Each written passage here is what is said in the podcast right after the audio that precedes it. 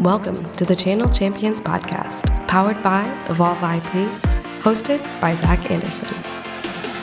Today, we'll explore the always evolving landscape of the IT, telephony, and communications channel. If you are a trusted advisor, strategist, IT consultant, or sales engineer, this one's for you. Today's guest is everybody to the Channel Champions podcast. This is, I believe, episode 17. My guest today is Jon Arnold of J. Arnold Associates, and I am very excited to have you, sir. Thank you so much for coming on.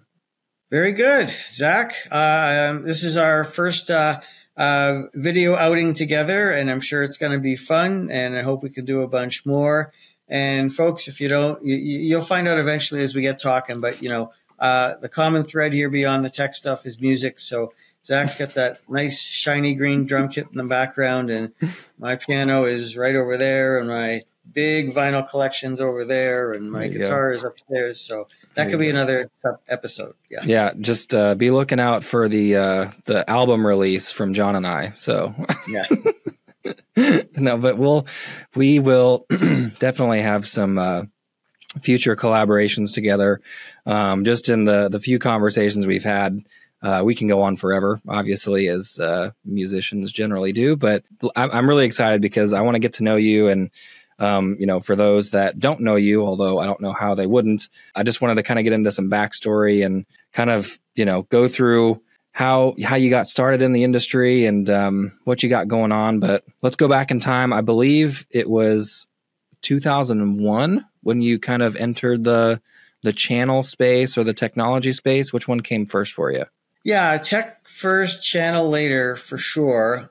You know, there's no there's no straight line to any of this stuff. Uh, let's just say uh, I, I, this is what you know probably third career type of thing for me. Prior to getting into tech as an analyst, I had um, I re- had I ran my own boutique market research business for about I don't know 15 years, just doing um, B2B, that would be business to business. So industrial markets, uh, I did projects in every industry imaginable. So I've got a good background in that whole B2B environment, which is very much what the tech world is about mm-hmm. when you're talking in the vendor space, like in the channel space as we are, because it is strictly B2B. The consumer side of technology is a whole other space, but you know, we're not selling to consumers. And the big difference between consumer marketing and B2B marketing is, you know, the buying process is much more complex. The buying, you know, the, the dollars are much higher. The frequency of buying is much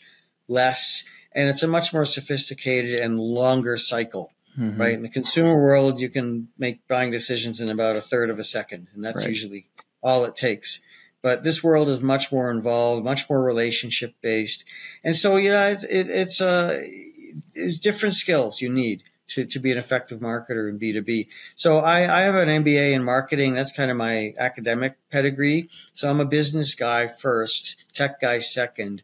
And out of that market research world, that gave me a really good grounding in analysis and working with numbers and, you know, that, all the skills that come around that. And then eventually, um, things changed at, at my end and I got an opportunity to go to one of the analyst firms in our space called Frost and Sullivan, mm-hmm. and they're still uh, going strong. And they were expanding into Canada. I live in Toronto, and they were coming to the, the to that market, and they needed uh, a business guy. They wanted someone to come in and help build the practice. So I was one of the early employees, and I I kind of we worked out. You know, it worked out. They said, okay, I'll move on from my practice and give this uh, a shot, and uh, that's how I got exposed it was yes, all tech. Uh, mm. Frost is different from most of the analyst firms, though, Zach, because they do work in every industry, hmm. biotech, uh, pharma, automotive. So they're very diversified. So when when when 9/11 hit and the tech market kind of went off a cliff, a lot of the analyst firms really struggled in that space because they had no other avenues to make money. Frost could still make money in more mature industries that weren't as impacted by tech. So good for them. Anyways, I stayed there for four years and I learned basically, I got thrown in. I didn't learn. I got really thrown into the VoIP space when their lead analyst decided to leave last minute. Hmm. And uh, I was brought in to build the team. And then uh, they said, well, we had to lay everybody off because the tech markets in a, is really tanking now. So you're going to be the VoIP guy. Hmm. And and all they told that's all they told me. And I asked them, well, what's so what's VoIP? And they said, you'll find out. So I found out. And so, you know, the cool thing, Zach, about this tech space is you don't have to be a genius entering the market to be in it. Mm-hmm. Like VoIP, when it started, was very disruptive. Nobody knew what the hell it was. Much like the buzz with ChatGPT today. No one really understands it, but we can't like turn our eyes away from it. Anyways, it didn't take long. I, I became like one of the top analysts in that space in about two years. So I figured, okay, either I'm a really fast learner or not many people are paying attention to this market. So if an outsider can come in and do okay, I, so that just kind of got you to first base and then I said, Oh, I can steal second now. So I stole second and third, and here we am. So you just keep on that path, right? Mm-hmm. And so you don't, um, what I always say to people is nobody goes to school to be an analyst in, in the technology space. There's no blueprint. If you want to be a financial analyst, like that coming out of my MBA world, yeah, you need certain credentials to do that kind of work, but tech analyst, no. So everyone has a different backstory coming in in this space. And if it works for you, like anything else, you keep doing it. And so it's worked for me, and I've kept going. And and um, the thing that I this is good maybe advertisement for other people looking to become analysts, but you got to have analyst curiosity for sure, and you got to be able to adapt. So just when I thought, oh, okay, I figured this VoIP thing out. I, you know, I, there's a lot of business there and opportunity. Then new things come along, so you, you can't just like it was okay 20 years ago. You could just know VoIP and that would be enough. Mm-hmm. Right. And now it's just like, it's such a small piece of my world. Everything that's come along since. And that brings us to like companies like yours, Evolve IP, where, you know, VoIP all of a sudden now integrates with video and text. And now the world of unified communications kind of it gets invented. If you haven't been around that long, you may not remember that before UC, there was a platform, a solution called unified messaging mm. which was this, and this was radical at the time when messaging from like emails and phone messages can be integrated with voice. So that's why they called it unified messaging. Mm. That was a huge step forward at the time, but they weren't integrated. Mm. Now UC takes it to another level. Just when we figured out UC, it's becoming commodified now. Everybody has UC. Now contact center is kind of creeping into the marketplace and cloud is pushing everything into one area. And now you've, yes, AI is the next layer on top of that. So before you know it, you've got to know like you know, at least 10 different type of trends and technologies because they're all connected. Mm-hmm. And where it ends, I don't know, Zach, but uh, what I do know, we're all human. We can only do so much. And until AI replaces all of us, right. you got to put some fences around what you, what you really do know mm-hmm. and what you don't know. So there's plenty of stuff I know nothing about and don't want to know about but I, I do pretty well just focusing on these areas now, just trying to understand them, explain them, help the vendors understand and communicate the value of this stuff because nobody really knows everything about these things. And, um, it's, um, you bring a different perspective to it. Just the last item I want to say here, Zach, is because I've been doing this a long time. Younger people who are in the tech space, you know, that's going to be the dominant demographic. They don't come from the world that was like pre-internet right? When telephony was a really complicated thing, and the standards and the uh, uh you know all the uh, all, the rules and regs were very clearly defined. So there was you know you had to know a lot of engineering stuff to do telephony well. But a lot of those problems have been solved. Now you throw everything into the cloud. You just point and click. You have you have no code, low code. Anybody can invent and do anything now. So you know because the road has been paved by all of these, you know, legacy and first generation internet technologies, you know, and standards like SIP. Without those, we couldn't do these things. But now here we are. It's just like now you kind of bridge the B2B world to consumer in the sense that as end users, as workers in the workplace, we can get anything we want out of the cloud now. We don't mm-hmm. need IT to give us all the tools. So it's a very, the dynamics to this stuff are really interesting because it's so accessible. So that's what I refer to in my, wearing my economics hat of, we've shifted big time from what we used to call the economics of scarcity, right? Where everything was expensive, complicated, to what we call the economics of abundance, mm-hmm. silicon economics. So everything is free, very inexpensive, very malleable, so anybody can use it. Mm-hmm. That changes kind of the way any one individual or organization, you know, uses these technologies. So that's a long-winded way of saying I'm here. Uh, how I got here as an analyst is my journey, and everyone's going to take a different one. And bottom line is, if you even know a tenth of what I'm talking about, you can do it too. Yeah. Well, the the uh, abundance concept is definitely an interesting one.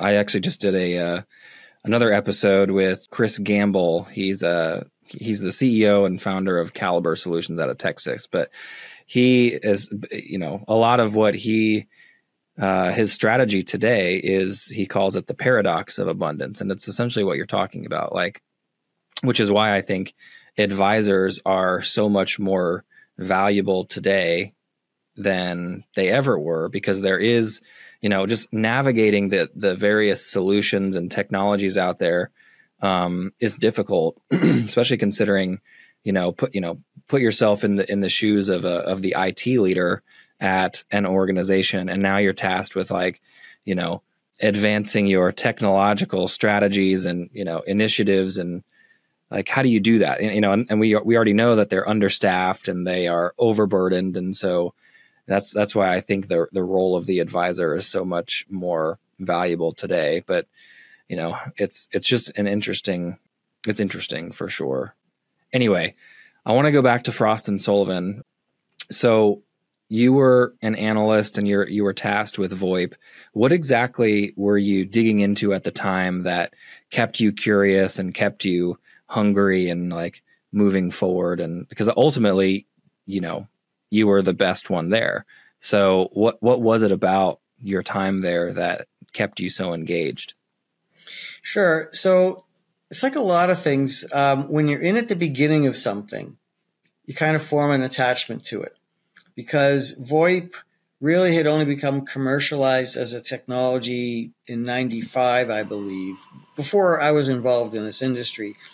Um, and but once it started to kind of find its way into the business com- communication space, because prior to it kind of coming on the scene, it was really what you'd call a hobbyist technology. It's just that there were people uh, who were tinkering with this idea that you could use the internet as a way to have uh, conversations. You could talk. You could do typing with email, of course, right? That was easy and it was free. Why can't we do voice, which is why it's called voice over internet protocol?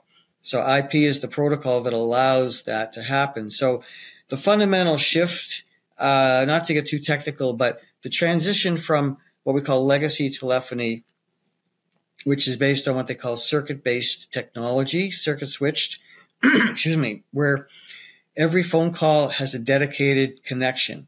Keeps it really secure, very hard to hack a PSTN call because it has that private connection.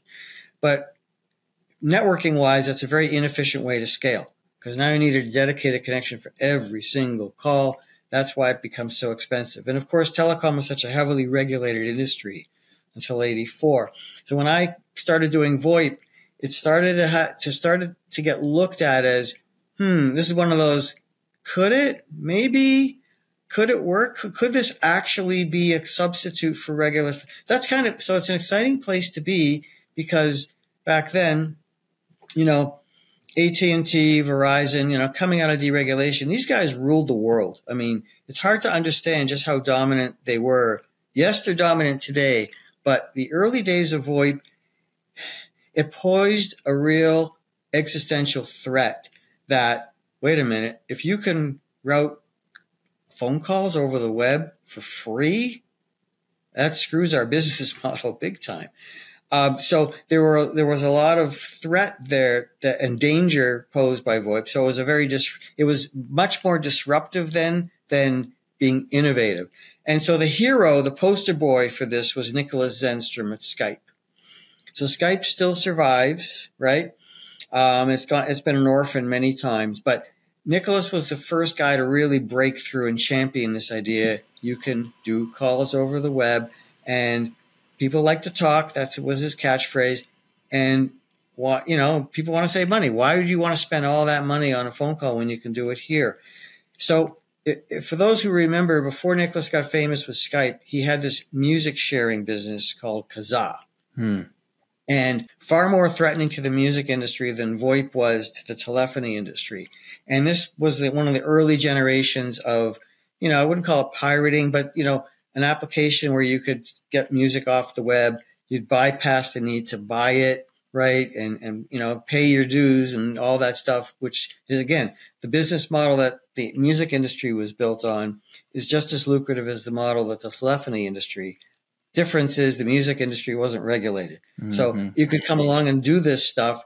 And of course, that's led to all kinds of, you know, piracy issues and, you know, all that stuff. And it, then it's all obviously it spilled over to uh, video and the movie industry. As soon as IP networks became robust enough that you could stream. You know, the, the common thread to everything we're talking about, Zach, is real time communications, voice right. and video. But because it's real time, it's got to be like now. It's got to be. It's, you can't have these big glitches and hiccups and latency and jitter and all that stuff. Echo. It's got to work. So once IP networks started to get big and strong enough that they could do video, that those models started to take off. And then here we are today. Now, of course, nobody owns anything anymore. Nobody buys music except people like me. But you know, we just stream, we just consume. So so that streaming model, like SaaS for everything else, has just become an on-demand business. So the music industry has pivoted and reinvented. The movie industry has. It's all gone to streaming now. It, but this wouldn't be possible if the net, these IP networks and the broadband, et cetera, all that infrastructure if it couldn't support it, you know, that's the big impetus behind 5G for mobile, because that's where people spend their time on their phones. They want to watch their movies and sports games and whatever. Mm-hmm. So if you can stream really well there, you will happily pay for that convenience. So, so VoIP was the same. So what, what got me in and kept me staying, Zach, was I was kind of at the beginning of a revolution, right? And to see it run its course, um, through perseverance, maybe a little good luck, maybe a little chutzpah, as we like to say. I got into kind of the inner circle of the industry very quickly. Hmm. And uh, I'll point out one guy in particular. His name is Jeff Pulver. He's still on the scene, but he put together these conferences called VON, which is Voice on the Net. Hmm. Unfortunately, he couldn't use that acronym in Canada because Canada already had the, the Victorian Order of Nurses. so, go figure, right? Bummer. Bummer, exactly. so, anyways, Jeff single handedly created, like, he was the source, he became the center of the industry. He was a driver of regulatory change, like the, the serious stuff, the things that give it life. So I was very involved in that part of the universe very quickly. So I kind of was when when you're inner circle, you don't generally like you don't generally leave unless you have to, right? So sure. I stayed with it and then went through its various iterations. So that's what kept me in it.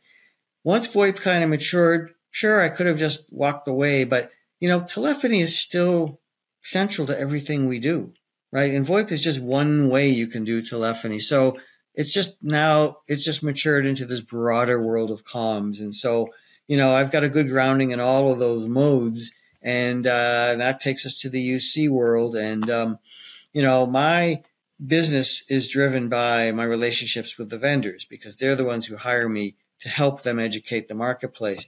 So the UC market is pretty rich. It's, you know, it's fast moving. There's a lot of business out there. So yes, they work with me all the time to educate the buyers and of course to work with the channels to help them sell successfully. So channel came later, right? You, you know, it's just the ecosystem, another layer of who's out there. How does the business get done?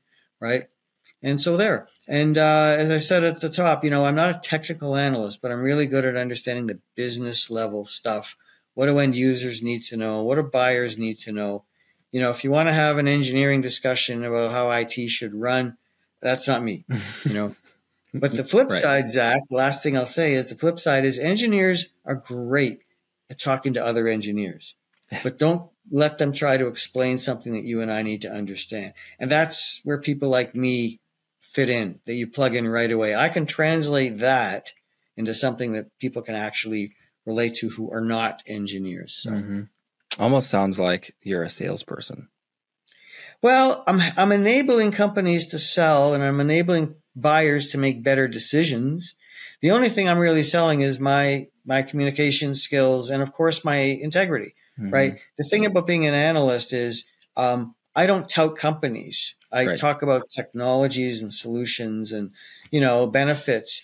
Um, so what I'm selling is my ability to convey that that you know by association makes your brand stronger helps you connect better with your buyers and your customers. So, mm-hmm. but I don't, I don't sell products. I don't make money from companies that sell products. That's not my model. I'm, I have to be viewed as independent. Otherwise I don't, that, my integrity is everything. So, that's true. You know, you have to like say, okay, well, if you want a third party, like any vendor can write a white paper or write an article and tell their story, but no one's going to believe you because it will sound like it's a sales piece. If I come out and say the exact same thing, they'll tend to believe me because I'm independent. So that's what they're getting, you know. Now you can hire freelance writers all day long who don't have a brand or any any they don't drive anything, and that's a great way to get a lot of content out there for nothing. And then of course ChatGPT can write articles for you all day long, but you know, no one's going to really listen to that. So that's right. where the analysts come in. And I'm part of a small tribe. I'm not the only one out there. There's a maybe 10 of us, dozen of us who are independents, who are truly, you know, in that analyst space uh, out there, Zach. So yeah, we we play a pretty vital, I think, a vital role in the ecosystem because a lot of us have been doing this a long time, and five, ten years from now, we're all going to be retired. I hate to say it, but we will. And I'm not seeing a lot of younger analysts coming up behind us who are going to go down this independent route.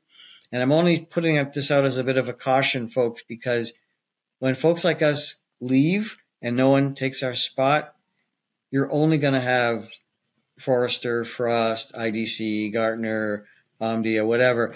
That's going to be it. So you're not going to get anybody who's going to return your calls so quickly unless you're a subscriber. So Right. I think we play an important role, but I, I just hope there are more younger analysts who come in and try to follow our, our footsteps because I think it's a, an important part of kind of what keeps the space honest.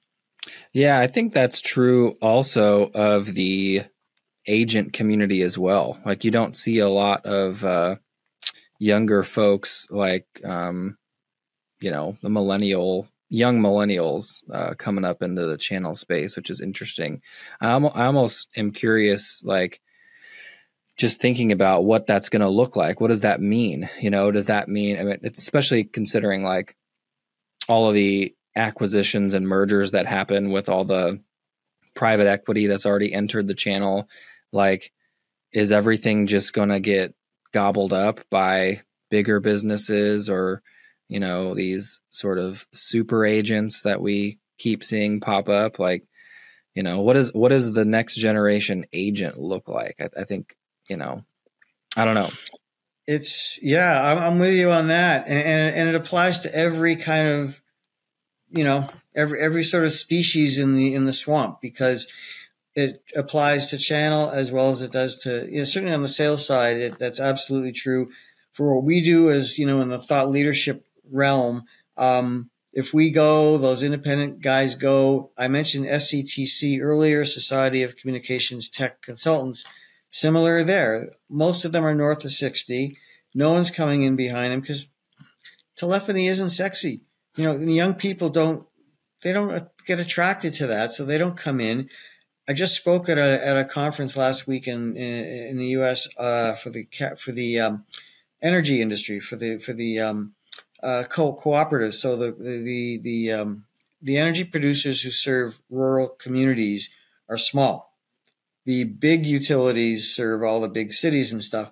But it's the same thing there. Their ranks, you know, no one power generation isn't sexy for young people. So they're not drawing those that generation in to replace the engineers and the people who built the grid, you know, 50 years ago and know it intimately. So there's a institutional knowledge base there. Same thing with us as independent analysts. When we go, all that stuff I told you about the early days of VoIP, no one's gonna, no one cares about it. But if you don't know that, you're you're gonna have a very lighter, you'll have a much lighter perspective on what's happening.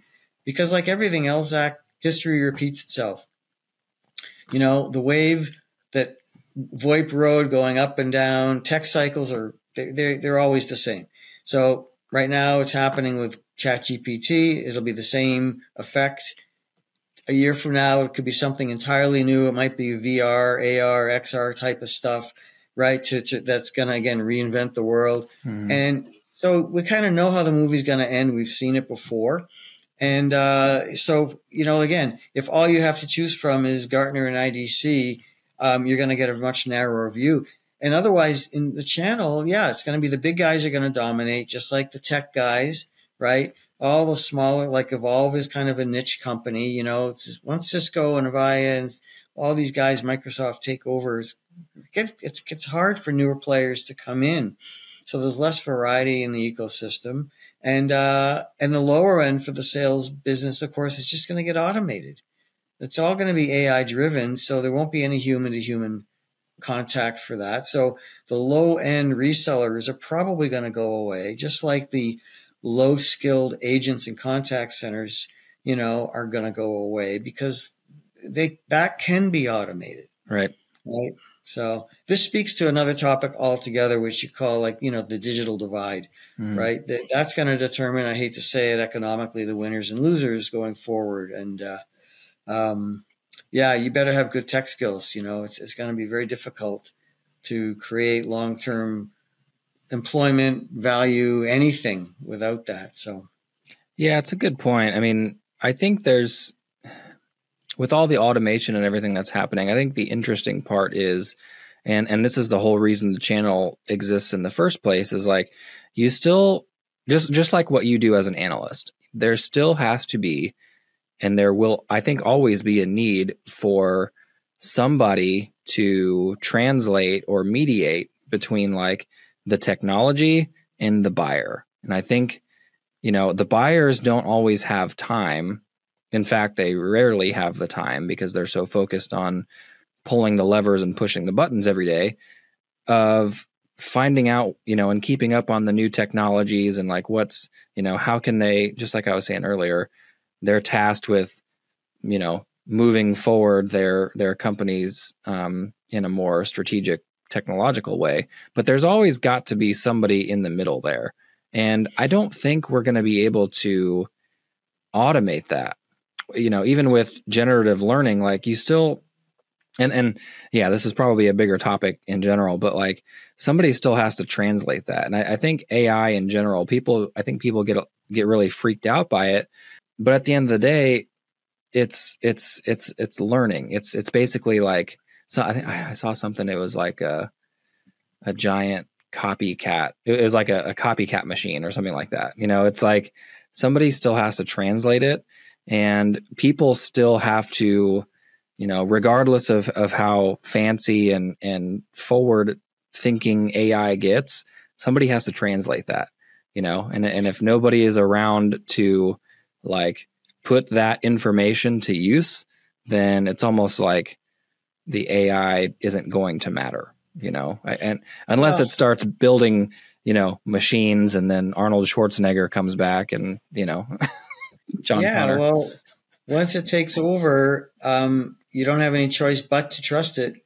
And you know, one of the basic terms in this whole, especially ChatGPT area, is this concept of black box versus white box. I don't know if you're familiar with mm-hmm. that, but basically, black box model is how we consume most of what ChatGPT gives us, which is basically it doesn't explain anything it just, you have to take it at face value. It doesn't break it down, doesn't cite the sources, doesn't tell you how it came to the conclusion. Right. Whereas the white box model, again, if you're a data scientist, this is what you do all day long. But white box model is if you need accountability, say, how the hell am I going to trust what you just gave me?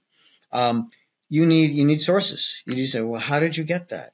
Who did you talk to? What did you exclude in your search? Is you know, all the various forms of bias that humans input into their AI models. Is that showing up? You know, why, why, why is this buyer always a white guy? You know, what, where is, the, you know, it just doesn't reflect reality. So mm. who's, you know, all of those kind of things that, that can really, they're subtle and they can undo a lot of it. We did, um, I mentioned this conference I was at last week. I did a Chat GPT Ask Me Anything session where I had a few, three Chat GPT um, uh, platforms open. And I said, okay, guys, let's put it to the test. And these are geeky guys, right? So we ask some general questions, you know, how do I conserve energy in my home? And we ask it and it tells us. But then they get to some more specific things about, you know, there was an outage in 19, you know, sorry, there was an outage in 2021 in this county. Why did it happen? Then they get really specific, right? And in like in like two seconds, it, it gives you like chapter and verse of the whole story. And they look at it like, uh oh. I said, guys, you're toast.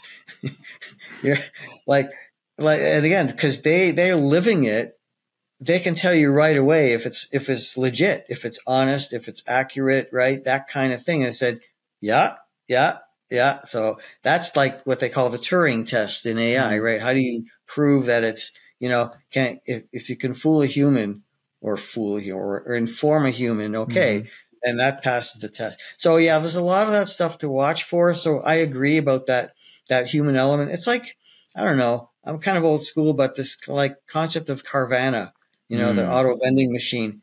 Can you really buy a car sight unseen? Like I, I, I that's unfathomable to me. Right. But you know, with today's technology, I hate to say it, it's so addictive and sexy and comfortable.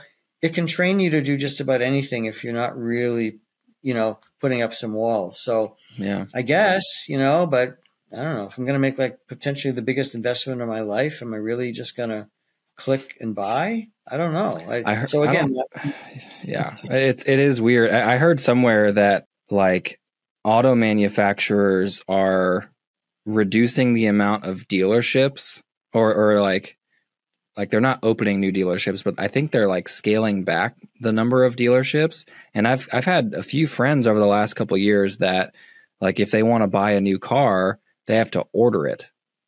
So it's almost the same sort of concept as carvana because yeah i mean it is it's not i, don't know it's it's obviously a used car versus a new car but it, it's interesting like how consumers allow dealers or like manufacturers how they allow them to operate.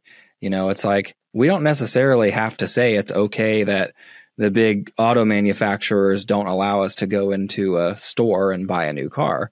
Like, but obviously there's demand and the market shows that this is the way that they want to buy. It's just it's interesting how you know it is the, the buying preferences change and like look at Tesla, right? I mean, I remember again some some smart grid conferences I've been to over the years. You know, just like AT and T and Verizon fought like hell to make sure that the likes of Vonage, um, uh, Skype could not become established in the market. They threw up so many roadblocks because they did not want them in the club, right? Because no, this is we we're the telecom guys. You're the mm. upstarts, and the same thing in the auto industry when the EV thing started to happen the big three made damn sure Tesla is not going to be allowed to use our dealer network because that's our channel to market. That's how it goes. And to make sure these guys never get big, we'll shut them out. We'll form a, you know, whatever you want to call it, consortium. You know, this is collusion, of course. But again, you see a threat.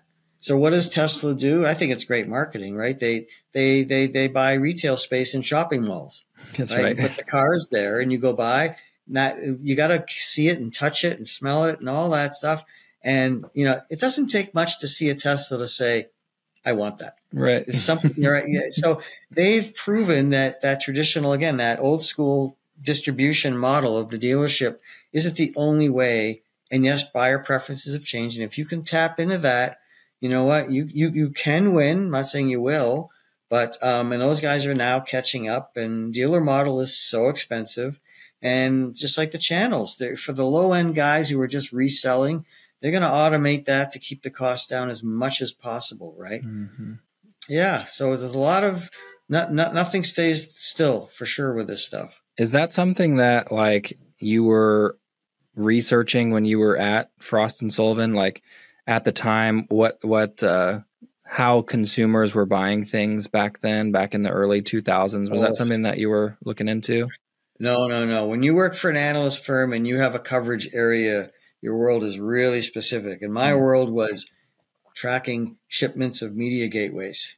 Mm. So that's all I did media gateways and uh, media servers and uh, session border controllers, all hardware. There was no software back then. Mm. So our job, as most analysts are, we're, we're there to report market size, market share. And you do that by getting the shipment numbers from the vendors. You know, how many ports did you ship? What was your price point? And then you talk to all the vendors, you add it up, you get a model. So that's what's called bottom up. You get it from, you know, all the main sources.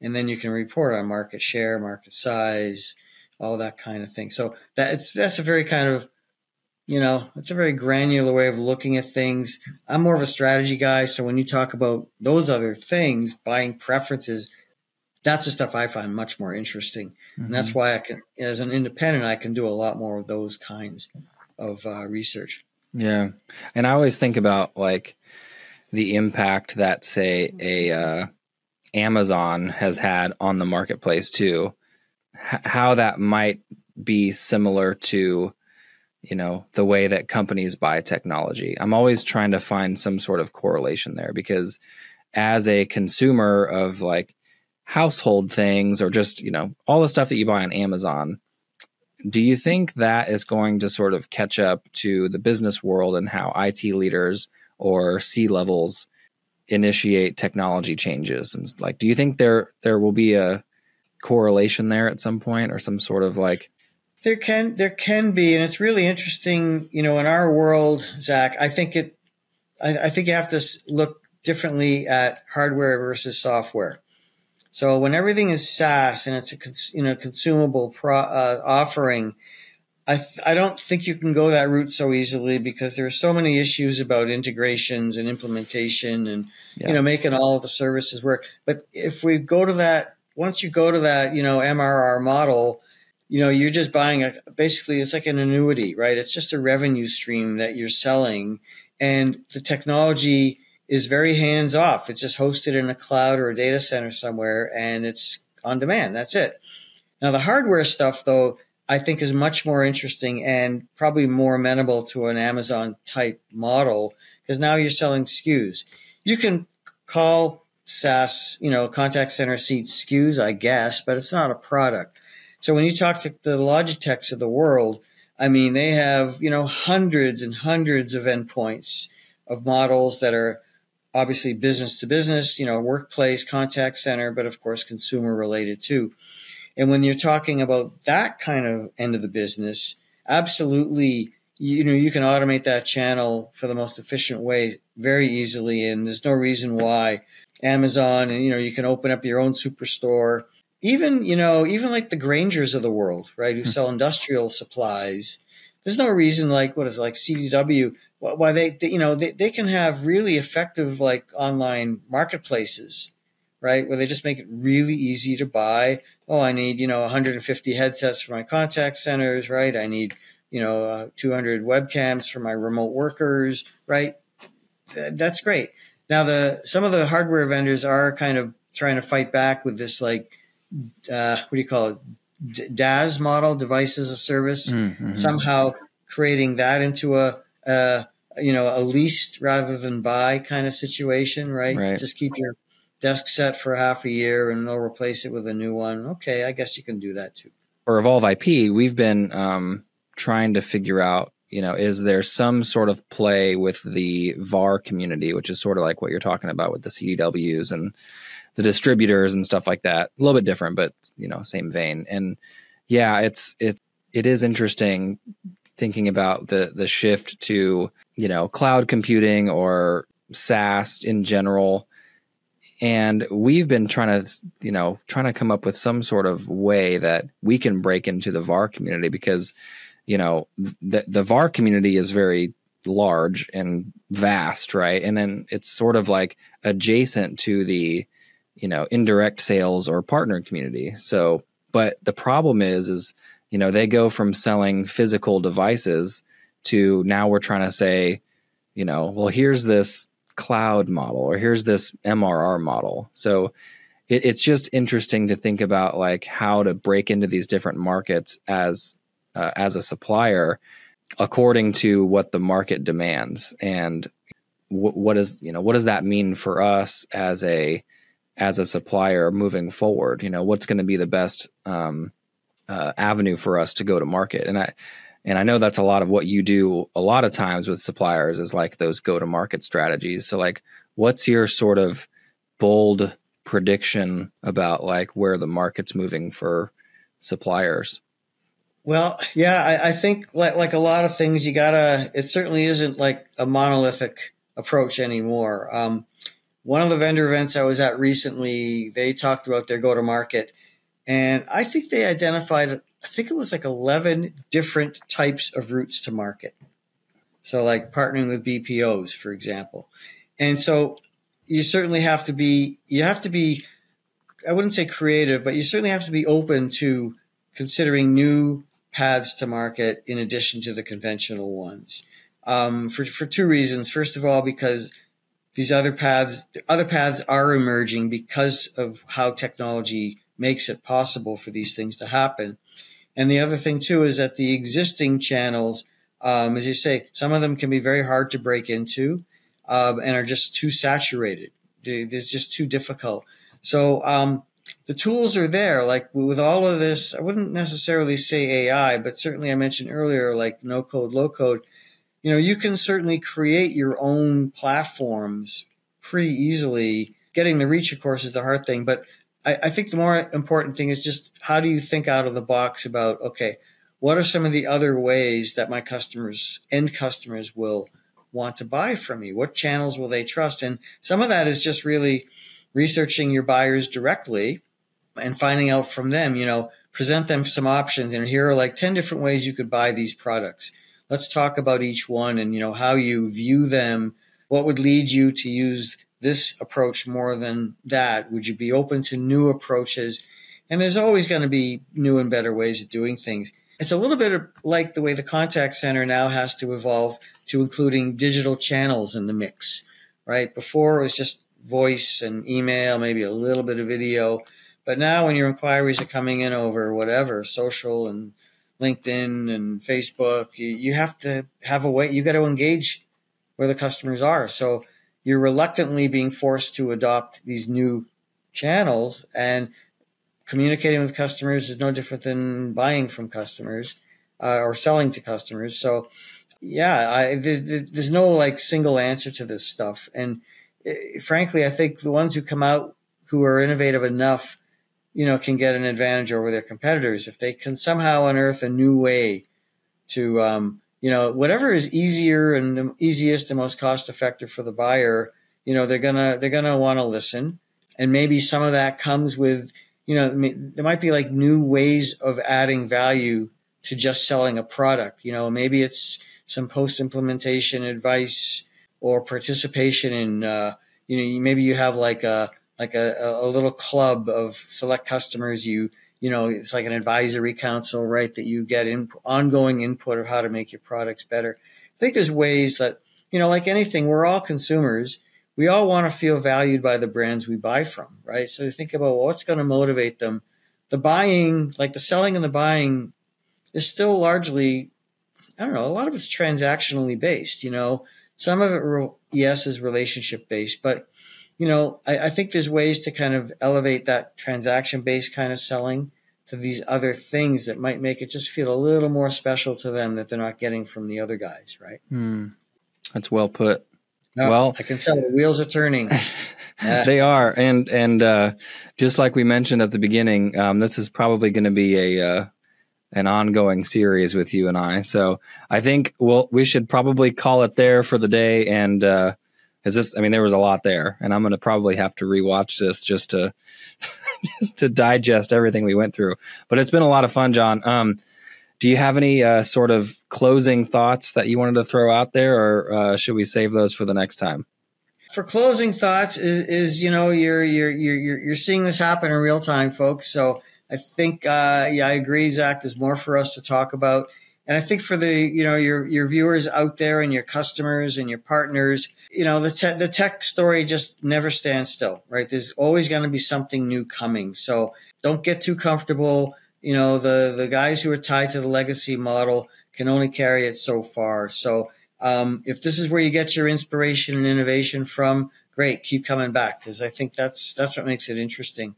Otherwise, you just you're just buying and selling, and uh, but there's more. I think there's more to it in this business. Agreed. All right, and uh, do you want to let everybody know how they can find you on all your socials and website and stuff? Uh, well, just the real simple one is just get to my website, uh, jarnold, jarnoldassociates.com. And yeah, you, once you're there, you'll see, yes, I'm on LinkedIn, not using Twitter so much now, but LinkedIn's the main social.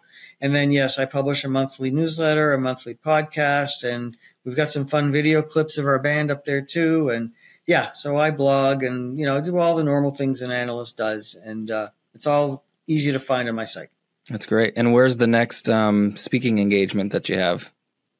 Actually, right here in Toronto, September 7th. Nice. So a, a, cousin organization to SCTC that I mentioned earlier, kind of a Canadian group that's in the same boat. Uh, I'm going to be speaking at their event uh, here in Toronto. So it's like a Canadian networking event. Excellent. But uh, all right. Yeah. Oh yeah. We'll talk more later. The fall, I'll be all over the place. Many, That's great. Every every continent, I think. So wow. Busy time. Okay. Busy time. Keep you in suspense. That's right. Well, hopefully you can pencil me in for another episode, but uh, we'll we'll we'll get it figured out. All right, sir. Well, thank you so much. Thanks everybody for listening, and uh, we'll catch you on the next one. All right. Thanks all. That's a wrap on this episode of the Channel Champions podcast.